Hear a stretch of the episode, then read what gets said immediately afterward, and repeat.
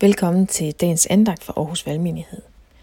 Vi er i dag nået til Lukas evangeliet kapitel 15 og læser fra vers 11 til 32. Der står sådan her. Han sagde også, en mand havde to sønner. Den yngste sagde til faderen, Far, giv mig den del af formuen, der tilkommer mig. Og så delte han sin ejendom mellem dem. Nogle dage senere samlede den yngste alt sit sammen og rejste til et land langt borte – der østlede han sin formue bort i et udsvævende liv, og da han havde sat det hele til, kom der en streng hungersnød i landet, og han begyndte at lide nød. Han gik så hen og holdt til hos en af landets borgere, som sendte ham ud på sine marker for at passe svin. Og han ønskede kun at spise sig midt i de bønder, som svinene åd, men ingen gav ham noget. Der gik han i sig selv og tænkte, hvor mange daglejere hos min far har ikke mad i overflod, og her er jeg ved at sulte ihjel. Jeg vil bryde op og gå til min far og sige til ham, Far, jeg har syndet mod himlen og mod dig. Jeg fortjener ikke længere at kaldes din søn. Lad mig gå som en af dine daglejere. Så brød han op og kom til sin far. Mens han endnu var langt borte, så hans far ham og fik medyng med ham, og løb hen og faldt ham om halsen og kyssede ham.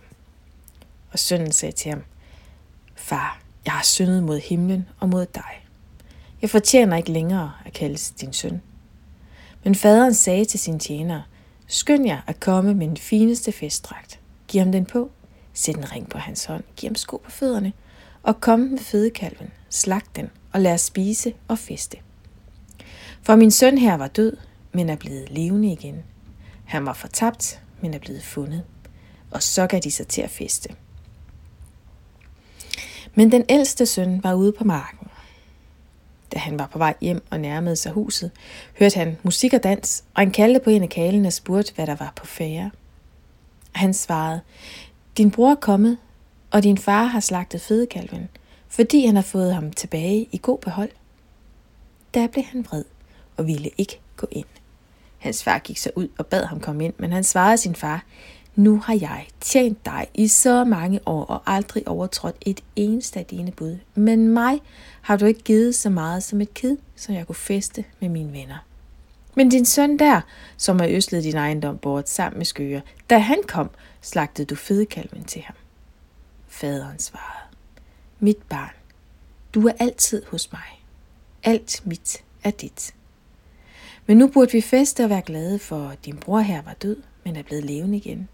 Han var fortabt, men er blevet fundet. Jesus er i gang med at fortælle om Gud, og øh, han prøver med den her lignelse at beskrive, hvordan Gud er. Og med lignelsen her, der får vi virkelig foldet Guds faderhjerte ud. Men vi får faktisk også et lidt ubehageligt blik ind i, hvordan det ser ud at være menneske. Og hvordan det faktisk kan se ud i vores hjerte, selvom vi måske synes, vi lever et liv i Guds nærhed. For det, jeg særligt lægger mærke til i dag, det er faktisk den ældste søns sindelag. Han har fuld adgang til alt, hvad faderen giver ham. Men alligevel er det ikke ligefrem taknemmelighed og glæde, der præger hans sind. Han synes faktisk, at faderen handler fuldstændig åndssvagt og uretfærdigt. Men selv den anklage kan faderen i historien faktisk godt holde til. Han smider ikke den, selv, han smider ikke øh, den ældste søn ud af sit hus. Han giver ikke igen af samme skuffe, men han minder sin ældste søn om tre ting, da han i vers 31 siger, Mit barn, du er altid hos mig. Alt mit er dit. Og helt grundlæggende, så giver faderen svar på det, der anfægter sønnen, og som faktisk også godt kan, kan anfægte os og få os til at, at se lidt skævt på alle ting. For det første så understreger faderen i historien her, at faderen er far, og sønnen er barn. Og sønnen har sin identitet i at være i relationen. Ikke i det, der gives eller ikke gives, men i relationen. Og faderen han, han giver sikkerhed som det andet. Der er ikke noget, der kan rive os ud af Guds hænder. Intet kan få ham til at synes mindre godt om os. Jesus har banet vejen til faderen. Der er frelse i Jesus. Og for det tredje, så sørger faderen for os. Han har omsorg for os. Mit barn, du er altid hos mig. Alt mit er dit. identitet, frelse, omsorg. Og det er det, Gud møder os med, når vi øh, dumper ned i huller af selvmedlidenhed, af ynk, af uretfærdighedsfølelse. Gud han gav faktisk den yngste søn fuldstændig det samme svar. Han tog imod sønnen som sin søn. Det var det med identitet. Han frelste ham fra livet i svinestien og bragte ham i sikkerhed på sin ejendom. Og han udviste omsorg, gav ham mad og tøj. Guds svar til dig i dag. Både hvis det er en god dag eller en dårlig dag. Så siger han til dig i dag, mit barn, du er altid hos mig. Alt mit er dit. Han er den gode far, den perfekte far. Kalder på dig, kalder dig sit barn. Han frelser dig, stiller dig i sikkerhed, og han sørger for dig. Lad os bede sammen. Ja, himmelske far, tak, at du virkelig er en god far, en kærlig far.